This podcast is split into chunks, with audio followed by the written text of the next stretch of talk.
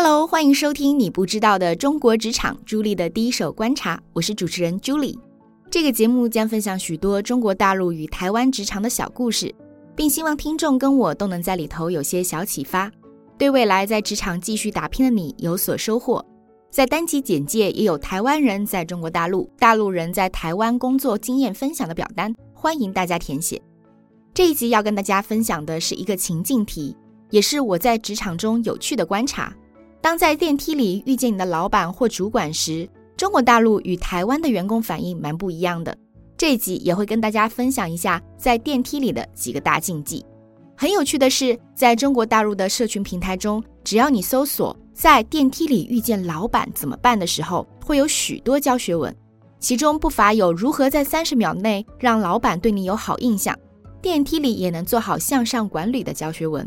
而在台湾，如果你搜寻同样的关键词，跳出来的页面则是在电梯里遇到老板谈这个是大禁忌。遇到老板还在低头划手机吗？从这样的结果，好像与我的观察相呼应。好了，我们来听听来自中国大陆的故事。首先，谢谢杭州小伙的投稿，他的内容是这样说的：希望我的投稿可以被选上。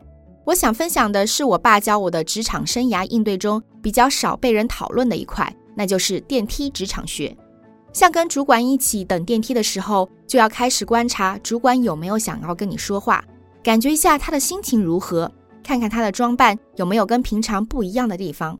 当然，看到他的那一个，一定要给他一个自信而有礼貌的微笑，并打招呼。如果脸很尴尬或拿手机出来滑，主管就会知道你不想搭理他，或者是想要假装不认识他，整个大扣分。如果在电梯里碰到的是老板，那可不能马虎。公司上下这么多人，老板不记得你是应该的。这时候我都是主动跟老板打招呼，并介绍我是哪个部门的谁，但可不是傻乎乎的说我是 AAA T 四的工程师。老板底下这么多部门，谁知道你部门是干嘛的？一定要提到他可能知道的部门或是项目，也可以是他熟悉的人。如果老板觉得想要跟你聊聊，这时候必须自然寒暄。再把话题过渡到老板可能关心的点，可能是当下公司的热门项目、关键战略或是客户等。我时不时都会在电梯里碰到老板或主管。入职两年的时间，因为我特别善用电梯时间，已经被抓去开过最高战略会议，职级也是一级一级跳。先别说这是不是中国特有的电梯职场学，但我蛮多同事都不知道可以这样操作的，就想特别分享给主持人啦，拜托选我。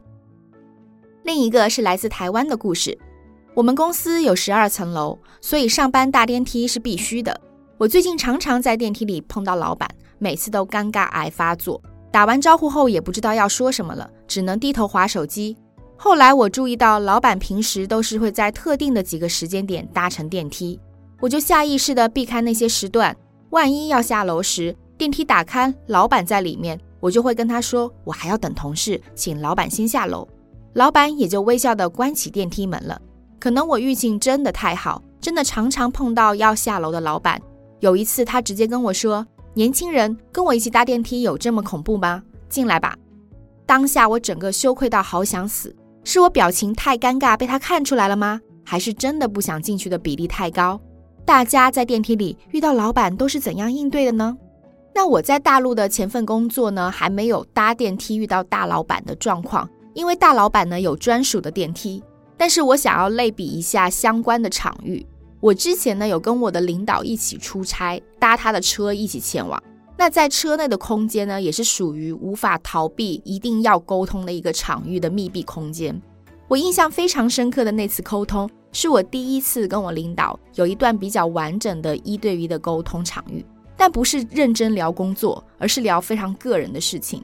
我的领导自我揭露了很多他个人隐私跟我分享，当下我会有些惊讶，他很愿意跟我聊这些，然后也让我更了解他。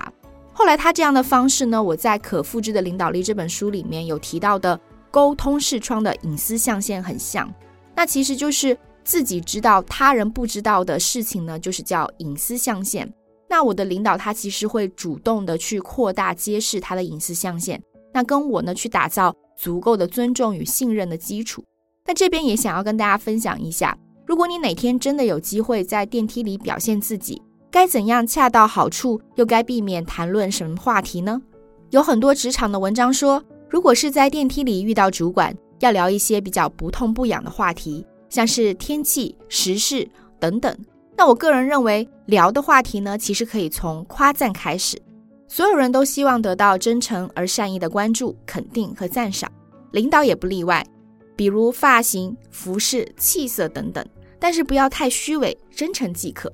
那而跟主管和老板在电梯里巧遇，最大禁忌的话题就是类似于收入、公司八卦类的事情。那我刚刚讲的这两个议题呢，比较偏向于是在电梯这个情境里头，不适合讨论，不代表是在其他情境当中。那对于这个议题，现在我从老板的视角出发。其实，在电梯的巧遇，其实我是觉得没有太多聊天的禁忌。我在电梯里遇到我们公司的伙伴，有比较多的情况下呢，是我先开口的。其实我也会有点害怕，因为我会担心自己讲话或不讲话呢，会给对方带来很大的影响或尴尬。确实，有的时候感受到对方似乎是有一些局促或尴尬的时候，那里面电梯人很多的话，就会各自安静。那人比较少的话，确实就似乎要讲一些什么。那我基本上都是我会主动开口。那我开口的话，会聊很多类型的事情，比如是中午下楼吃饭的时候，无论是在外面等电梯或者在电梯内，那我就会聊聊吃的议题。大家最近发现公司外面有什么好吃的餐厅或者是餐点？那如果是上下班的情境呢，就会从当下的观察开始。看到外观上的变化，比如换了发型啊，手上拿了什么，包含近期的生活等等。那有趣的是，其实电视上的那些情境真的会发生，那就是你在电梯跟同事里嚼谁的耳根子，迎面而来跟你搭乘同步电梯的人，可能好巧不巧就是八卦男主角的朋友。所以呀，各位上班族，奉劝大家在公司还是少说别人的事情吧，就算是无心的。经过别人添油加醋，可能也会变成一把利刃，最后伤到自己哦。从上面的故事分享看到，当在电梯里遇到你的老板或主管时，中国大陆的员工比较积极的会去找寻作为跟老板建立沟通的机会。那台湾的员工比较佛系和避免尴尬，大多是希望尽量不要有沟通。那电梯沟通的议题也是从一个侧面反映跟主管或是老板沟通的意愿性。也许每个人的风格沟通模式不一样。但是如果把这个当作是你因为在职场中认识的一个人，电梯这个情境就理解为在一个比较短的时间内，在封闭空间如何开展一场互动，聊不了重要机密的事情，也无法深入探讨。那因此主动沟通、真诚的夸赞对方，也许都是不错的方式。那各位在电梯里有发生过什么职场的趣事吗？欢迎填写表单跟我们分享，你们的支持就是我们继续前进的动力。第十集节目中，当中国大陆与台湾员工在电梯里遇见老板，就到这里告一段落。喜欢我的节目的话，欢迎给我五颗星并追踪我的节目。我是 Julie，我们下次见喽。